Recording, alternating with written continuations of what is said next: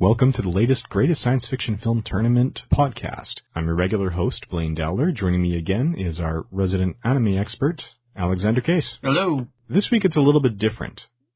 For the most part, we're going to be looking at conversations between two people who've seen the same work and discussing it. In this case, we're looking at Cowboy Bebop the Movie, which only one of us has seen. So basically, this is going to amount to Alex telling me why I should go out of my way to track a copy down and check it out. Yeah.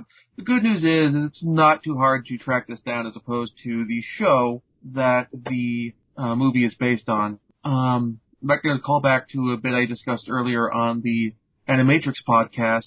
Most film, anime films tend to be based on existing work. Um, usually a manga or Japanese comic book or an anime TV series. Um, and then the adaptations tend to be either a comp, what's called a compilation movie, which is basically taking the larger work and combining it and boiling it down to one single work, which is what we'll see later with um, when we get around to Akira and Ghost in the Shell, or a sort of side story film, um, which kind of fills in the gaps, a, a gap in the story, or just tell a story, just tell, take an episode level story or story arc level story and put it in the feature length um, form with the higher budget that you get when you're making a movie. And that's kind of what we're dealing with here. Uh, the show Cowboy Bebop, um, it's directed by Shinichiro Watanabe, who directed in Animatrix the segments Detective Story and Kid Story. And it's a semi-hard space opera series set in, in and around the solar system. The idea is it's in the moderately far future, um, like 20, uh, 2270 or something like that. And most of the planets and, and some of the major moons in the solar system have been terraformed. There are habitable places on Mars. We have semi-habitable places on some of the moons of Jupiter. And because of this, law enforcement and particularly related to the tracking down of fugitives, has become tricky. Because, I mean, when you're dealing with one planet, law enforcement already has their hands full. Expand this out to multiple planets, multiple moons, you need help. And thus, consequently, a big business is, well, bounty hunting. And oftentimes the bounty hunters are, the slang term in the society is that bounty hunters are, are referred to as space cowboys which is where the cowboy part in Cowboy Bebop comes from. Um, our main characters in this are a group of three bounty hunters. Um, Spike Spiegel, a ex syndicate um, guy, is not clear what his role was, whether a muscle or what have you, who's kind of a mix of a little bit of um, some of the Philip Marlowe characters, a little bit of John McClane and a little bit of Bruce Lee. He has this, uh, he has an investigative mind and a sharp wit, but he's also takes, frequently in these stories, takes a lot of a beating and can dish it out as well for his martial arts. Next, next character is Jet Black, who is a hard-boiled ex-cop who lost his arm after being lured into an ambush and now the cybernetic arm. And he's kind of the team dad. He's also very investigative. He's got even more of Philip Marlowe in him than Spike does. Um, he's also kind of the one who's grousing around at the various antics that other the rest of the cast gets into, and the fact that he's, he's stuck being the team dad to a certain degree. It also deals with the fact that it's his ship that they're on, the Bebop, which is a uh, converted sort of, I guess called space fishing boat. Goes from planet to planet fishing and taking the hull from one wherever they picked it up and selling it somewhere else. Third member of the team is Faye Valentine. And she's kind of the femme fatale type. She ended up actually being one of the team, meaning the team as a bounty. And it turns out that the bounty wasn't totally legit and she ended up taking up bounty hunting herself. She has a bit of a background as a con artist and she's better at talking her way into catching people and that sort of thing rather than brute force, yeah, brute force and minor ignorance with some of the other team members. the show itself tends uh, tonally to be a mix of kind of the noir seriousness with a bit, uh, with not a bit, a fair amount of, of kind of comedy to it. A little bit of physical comedy, a little, a lot of banter and that sort of thing. Um, Okay. the show actually had a fair amount of um, popularity in the U.S., possibly also Canada, and served as a lot of people's gateway drug to anime because it was aired on Cartoon Network. Um, was one of the uh, basically debut shows on their Adult Swim block. Um, actually, I think it even came in back when it was just called Toonami Midnight Run. The shows were aired mostly uncut. They had to digitally remove some blood and remove some profanity, but otherwise the shows weren't changed much. Some episodes had to be cut or dropped due to real life getting in the way. In particular, one episode involving a terrorist bomber was cut entire, dropped entirely after the September 11th attacks. Um, and the show is also very notable in that it kind of shook some people of their dub snobbishness. The show has an, and the movie with it has an excellent dub with some fairly, with some voice actors who become fairly significant names. Um, we have Beau Billingslea who voices uh, Jet. We have let's me bring up the voice cast. We have um, uh, Steven Blum. Steve Blum as Spike Spiegel. Um, people who've been watching more of the Marvel animated stuff recently may recognize him as the voice of Wolverine in shows like Wolverine and the X-Men, and I think in the um, event in the uh, Avengers Earth's Mightiest Heroes show as well. And Wendee Lee, who's been doing the voice acting for pretty much a gig for pretty much forever, uh, as Faye Valentine. And they all do a very excellent job, and I mean, this is a show I actually started paying attention to dubs after I watched the show when I was um growing up. I think it was like on TV when I was like just entering high school. And so the show itself is it has a very kind of semi noir tone without using noir without forcing it in a noir black and white style. Um, a lot of the episodes have a certain degree of shades of gray where the person that the crew is chasing after isn't necessarily that bad, and in fact, it may actually not be in the maybe in the best interests of the not just the crew's. I don't know best way to phrase this. It's like the people putting out the ba- putting out the bounty aren't necessarily that good people. Because not all not all the bounties are put out by law enforcement as well. Is the other thing. Sometimes private groups put out the bounty and the people who are getting brought in may be actually mostly innocent and could be even being taken to their deaths. So there's all, there's certainly shades of gray for some show, for some of them. Other ones are very very clear cut. Um, and this movie tends to be more of the clear cut variety for the and um, for the who the bounty is and the antagonist. And I'll get into that a bit more. Um, the other significant thing about the show is music. Shinichiro Watanabe the director has a very keen ear for music and incorporating it in everything he's worked on.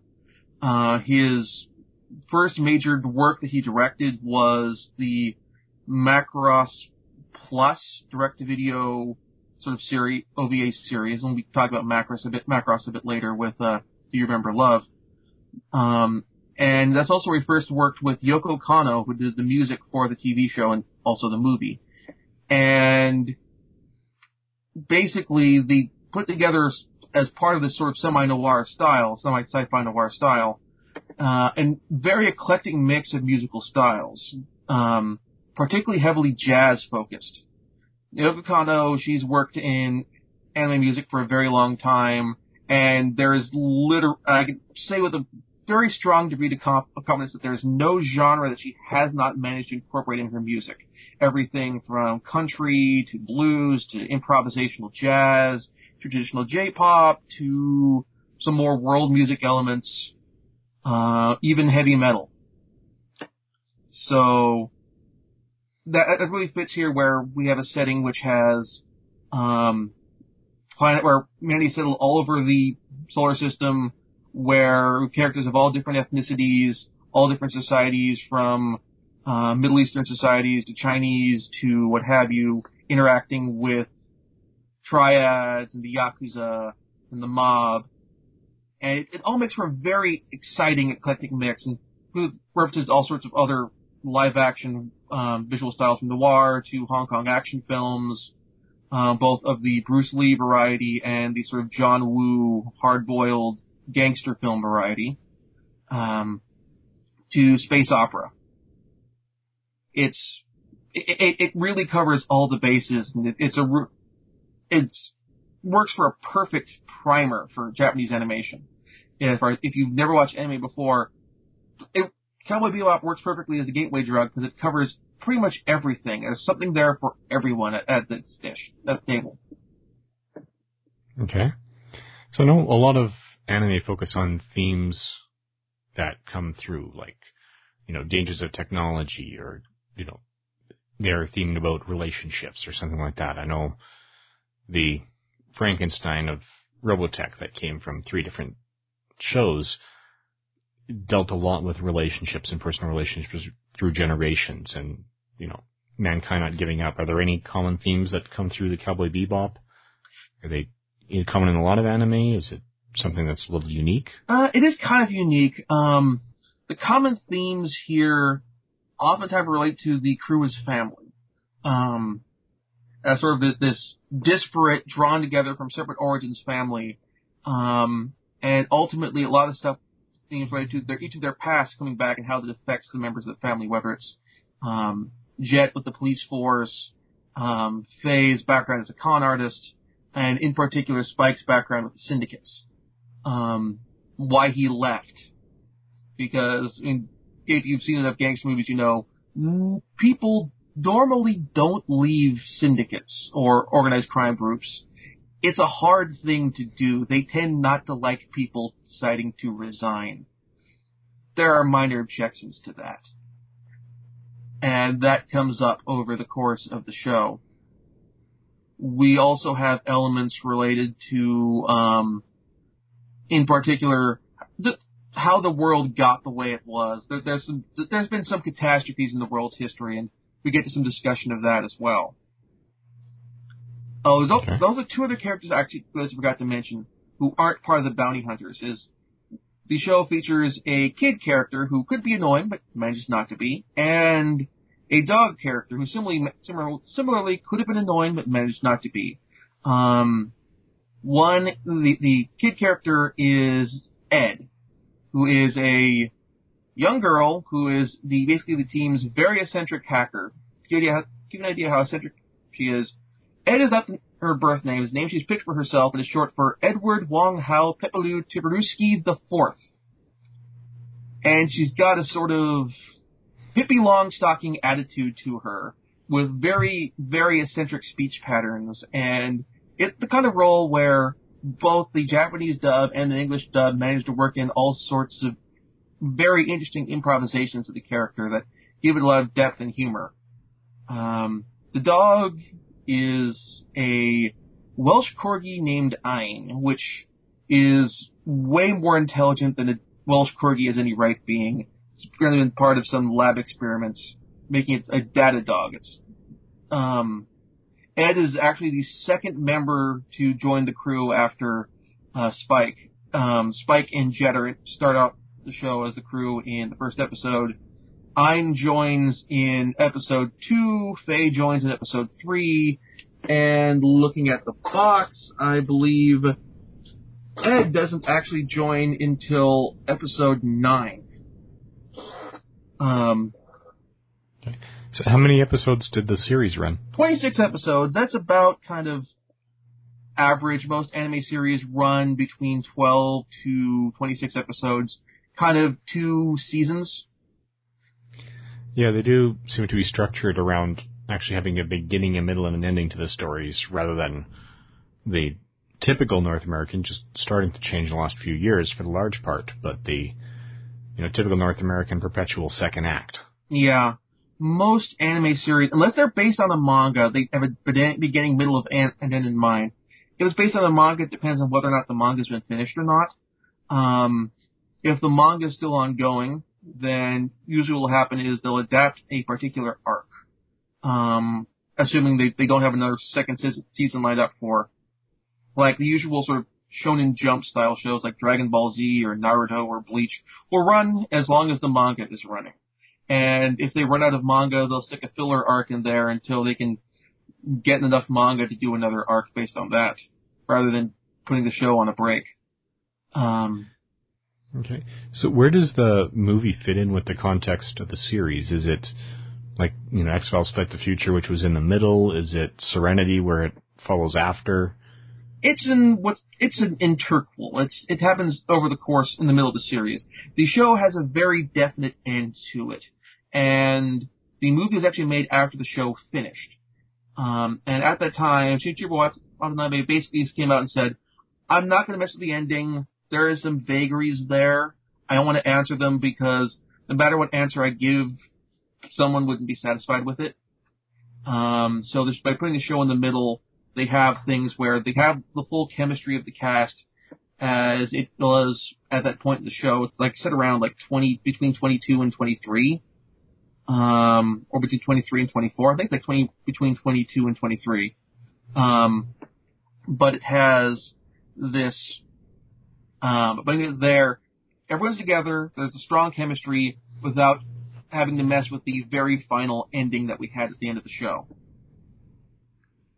Okay, so if it's set between the episodes, is it a good jumping on point? Does it have enough background for new viewers to come in? Have you tried showing new viewers the movie first to see if they can follow all the narrative? I haven't, but um, when I was rewatching it before we did the podcast, I was kind of paying attention to this and saying, okay, how much background do you really need to get into this? And if you need that background, do they tell that to you in an organic fashion? And they do.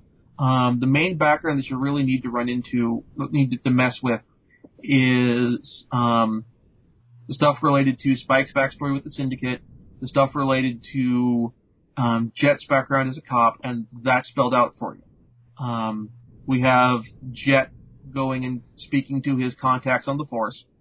Um, we have and, and mentioning that he'd left.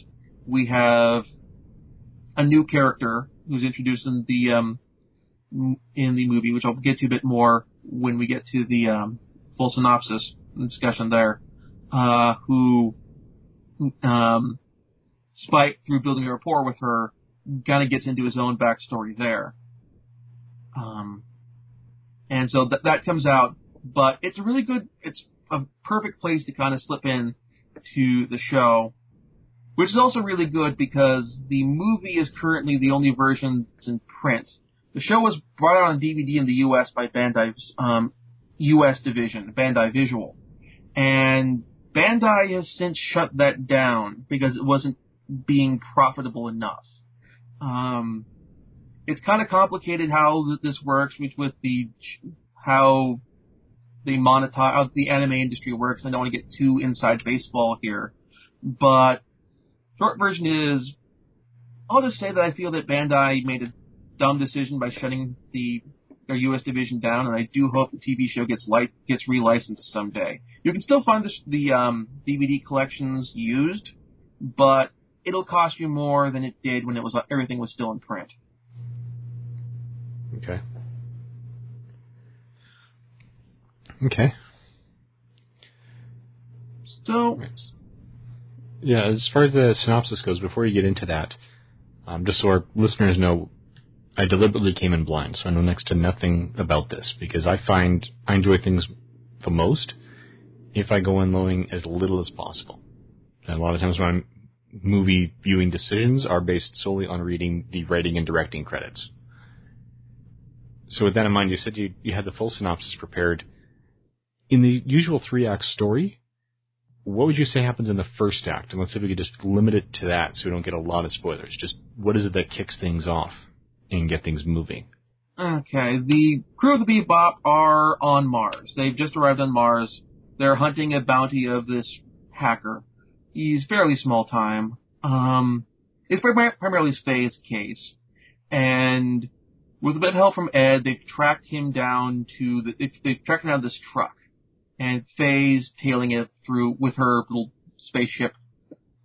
When the truck pulls over on a major Martian freeway, freeway on Mar- this main Martian city, and the guy, this guy who is not the hacker, gets out of the truck, walks away from it, and the truck blows up, releasing a some sort of biological weapon that kills a big number of people, more than just explosion. And the guy escapes. The this leads to the Martian government putting out um, a 500 million woolong, which is the currency of the uh, setting, 500 million woolong bounty on this guy. Now, the Bebop crew throughout the show and the movie is perpetually broke. So they want this bounty. They want it really bad. Um, and so they start heading out after this guy. And the first act is investigation of what the attack was with and who is this guy and why is he doing this. Um, the the it's not being spoiled to mention the guy's name. His name is Vincent Volaju. The, um, and he is a very very kind of let's say nihilistic, like kind of somewhat nihilistic figure. He has a wears a black, dressed all in black, black trench coat, um, long black hair, the beard and goatee. He's kind of loosely modeled after the look that Bob, Dil- well, one of the looks that Bob Dylan was sporting, I think in like the 80s or 90s. Um, in fact, the movie's original title in Japan was Cowboy Bebop Knocking on Heaven's Door. They changed the title to just the movie, subtitle to the movie in the U.S. because they were slightly concerned that um, Dylan's label might sue them. Yeah, I get that. It happens. Yeah. Um, and so there's this, re- and so this guy has a recurring motif through his dialogue about, um, sort of some, sort of religious stuff as far as like, is the world we're living in now purgatory, that sort of thing. Um, he had a rough background and that's a big part of the investigation in later acts is who is this guy? Why is he doing this? And how do we stop him? Okay. Right, so comparing it to North American fare, uh, in terms of the feel, as far as lighting, editing, that pacing, are there any films that it's similar to, so I get an idea for what the tone would be? Hmm. Um. In terms of lighting and tone, it's kind of.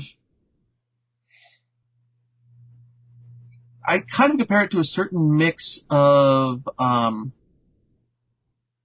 a little bit of 80s Michael Mann, um, where he before he went started going for the um, handheld semi documentaries, um, limited added additional lighting stuff like with Collateral and that sort of thing, like late 80s and a little bit of early 90s stuff, a bit of um, not Renny Harlin, um, but it, it, it's it's got a very kind of sort of action thriller tone to it with Fitz because we're it, it's meant to be kind of a bigger um a bigger case and a bigger scope than most of the stuff that Bebop Crew has done. The one big thing that that's distinct for this that I haven't seen done much in Western live action film is we get sw- they do a lot of kind of swooping pullover shots, um, often through like com- uh, confined environments, but it's the kind of thing that with a conventional camera you just couldn't do it necessarily.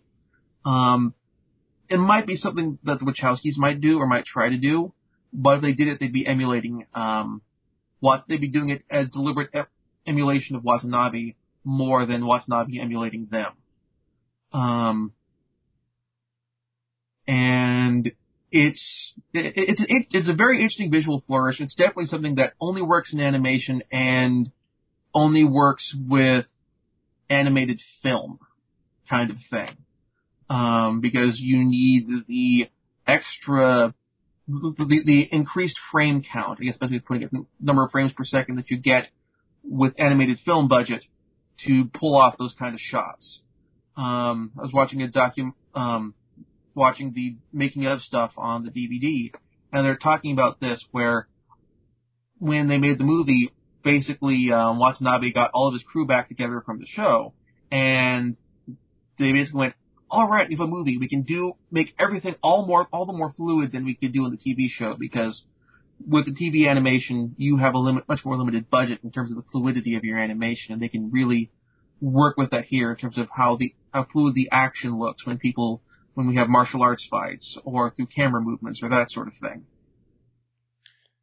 Okay, and the martial arts fights are they more like medium and long shots? Is this the tradition in the Eastern films, so you can actually see the talent of the people doing it, or is it more the the close up and the faster cutting that North America does, so they just get that one good throw, and you don't need someone who's maybe quite as talented when you edit it together? They tend to go more for the medium or the long shots. Um, part of the thing with Japanese animation, um, in particular, is a lot of people who get into animation in Japan are animation geeks. Not just like geeks about the material in animation, like mechanical design or giant robots or what are you, but they care, they get into animation because they care about the craft of animation.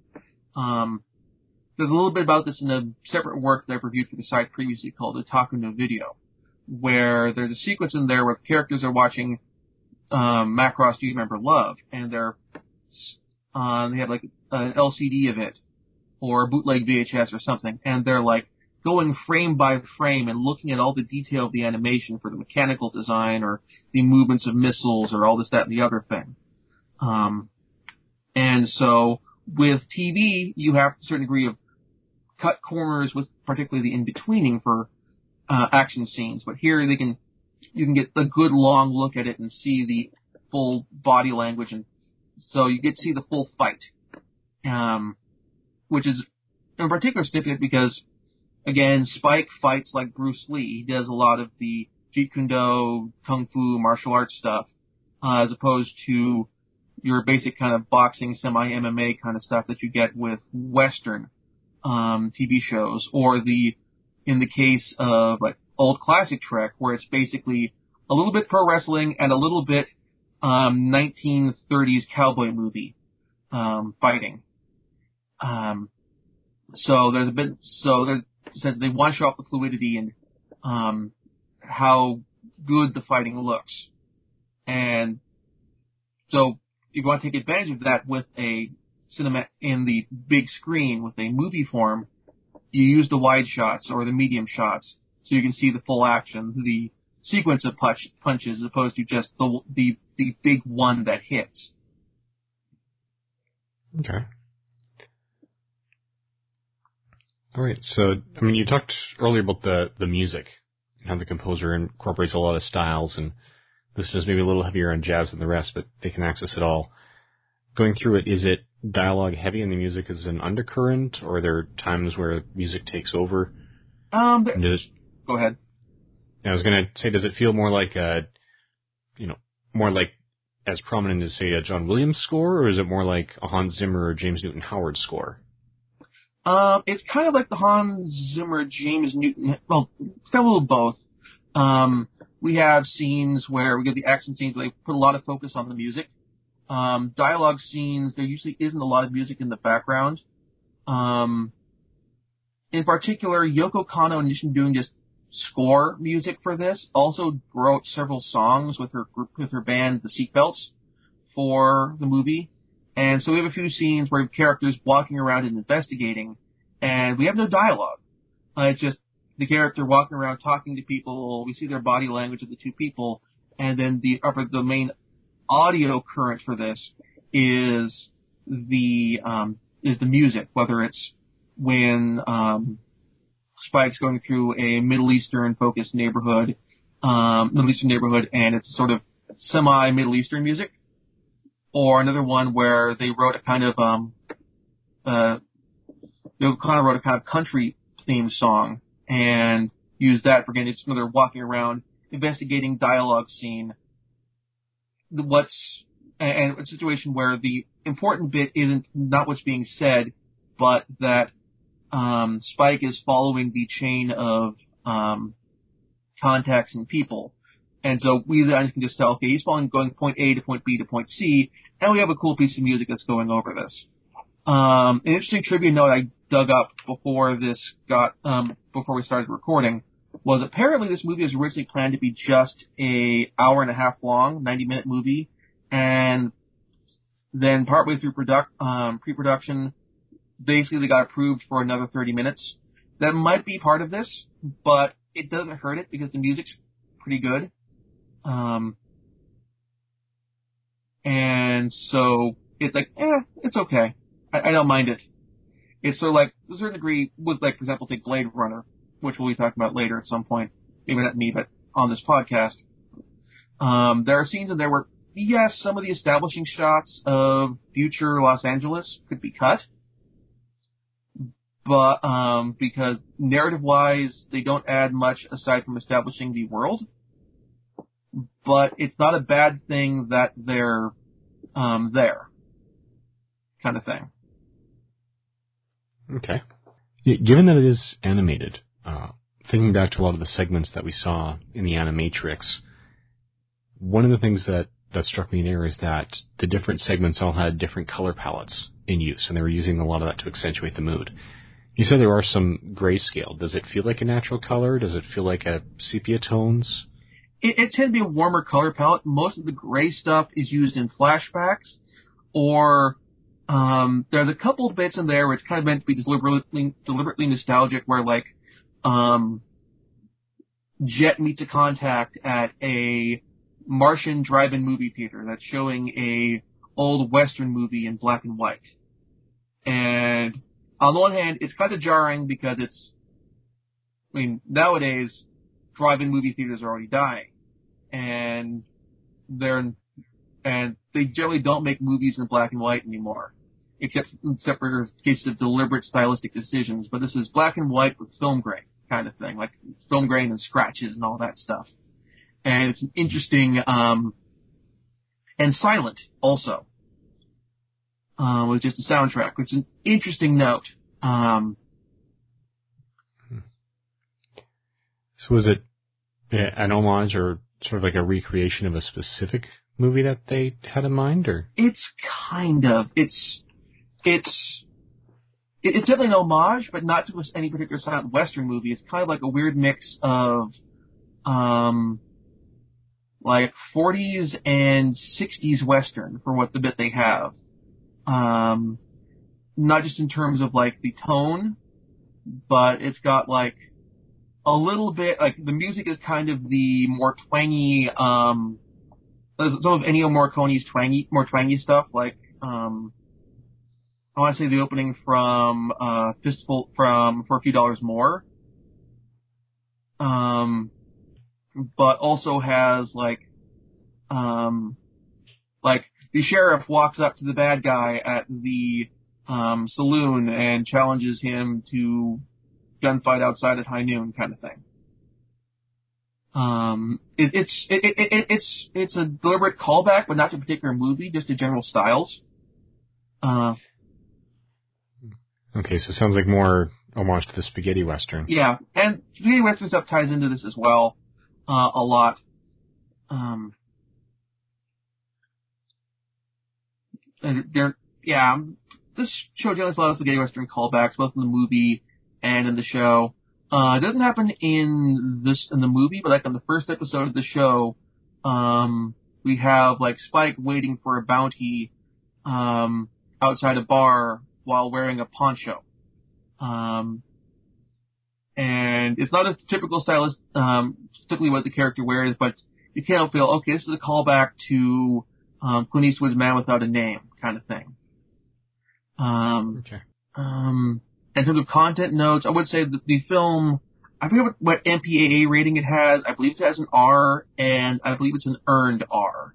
Um, it's not as graphic by any means, as as the elements of um, the Animatrix are. But there's profanity, there's blood, people get shot, and they bleed when they get shot. Um, so that is definitely a thing that's going on. Um, so if, if I'd say if you're going to be if you're worried about whether or not you should watch this in front of your kids, I'd say older teens, older teens. Um, 15, 16 at the youngest. Okay, yeah, I'm just pulled up the uh, Internet Movie Database page to check all the international ratings. And yeah, I don't actually. Oh yeah, USA it was R. Uh, in Quebec it was 13 plus, and the rest of Canada it was 14A. Looking everywhere from Argentina through, most of them are putting it in the teens. So they're, I think 12 was the youngest age I'm seeing showing up on these ratings. Malaysia was 18 SG, whatever the SG means. Yeah, and yeah, Singapore was NC 16. So yeah, it does definitely seem to be late teens.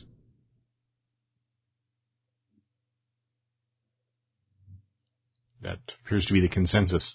Yeah, yeah, that, that's reasonable. It's. I'm not saying that kids would not be able to handle this at all. Um, I mean, again, I watched the show when I was in high school, and it was actually I first watched it not on Cartoon Network as I checked out the VHS's VHS tapes of the show from the library. Um, give me a bit of a timetable there, and watched it that way. So I was watching the uncut version, and there are some definitely intense episodes, um, but it's actually now that I think about it, like nothing worse in terms of violence than some of the stuff on CSI lately.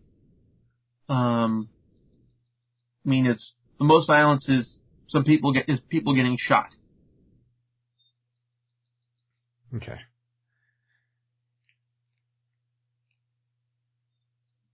Okay, so the kind of thing where parents, depending on their children, may or may not want to screen it for themselves first. Yeah. Yeah. Okay.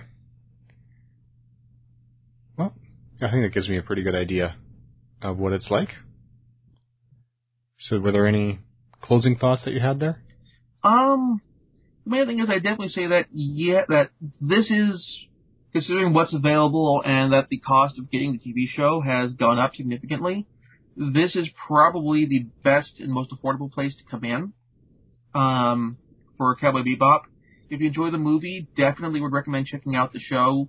Either if you can afford it, picking up the DVDs, or I think if you if you have Netflix rental in your country or a disc rental, the disc should be there uh, on that system, and you can get them that way. Um, or local libraries, if they check out DVDs, may may have it. So it's definitely a show worth checking out. All right, so thanks, Alex. I'll keep an eye out for it. And so one thing worth mentioning is as far as who beat it in the poll. Uh, beat by Iron Man. Yeah, um, it, it got it got stomped. Um, that was it, it deserved to get beat by Iron Man. Iron Man was a great movie. Um, I also definitely say that actually, if you like the kind of witty banter stuff from Iron Man, you would like Cowboy Bebop the movie. But um, but yeah, it, I'm not surprised it got beaten by Iron Man. I don't know what the numbers were for the polling. Um, no, yeah, we'll release those in about mid-August. The last week wraps up, or the last week wraps up on August 9th. Okay. Um, or actually, it starts August 9th. So. But yeah, so I'm not surprised at all that Cowboy Bebop got beat by Iron Man, and there is no shame in losing to Iron Man. No, I'd say not. It's doing well, and actually, Iron Man has progressed to round three, where statistically it would have stopped in round two. Yeah. So we'll see if um, if Iron Man can beat Alien in a future round of of uh, polling. All right.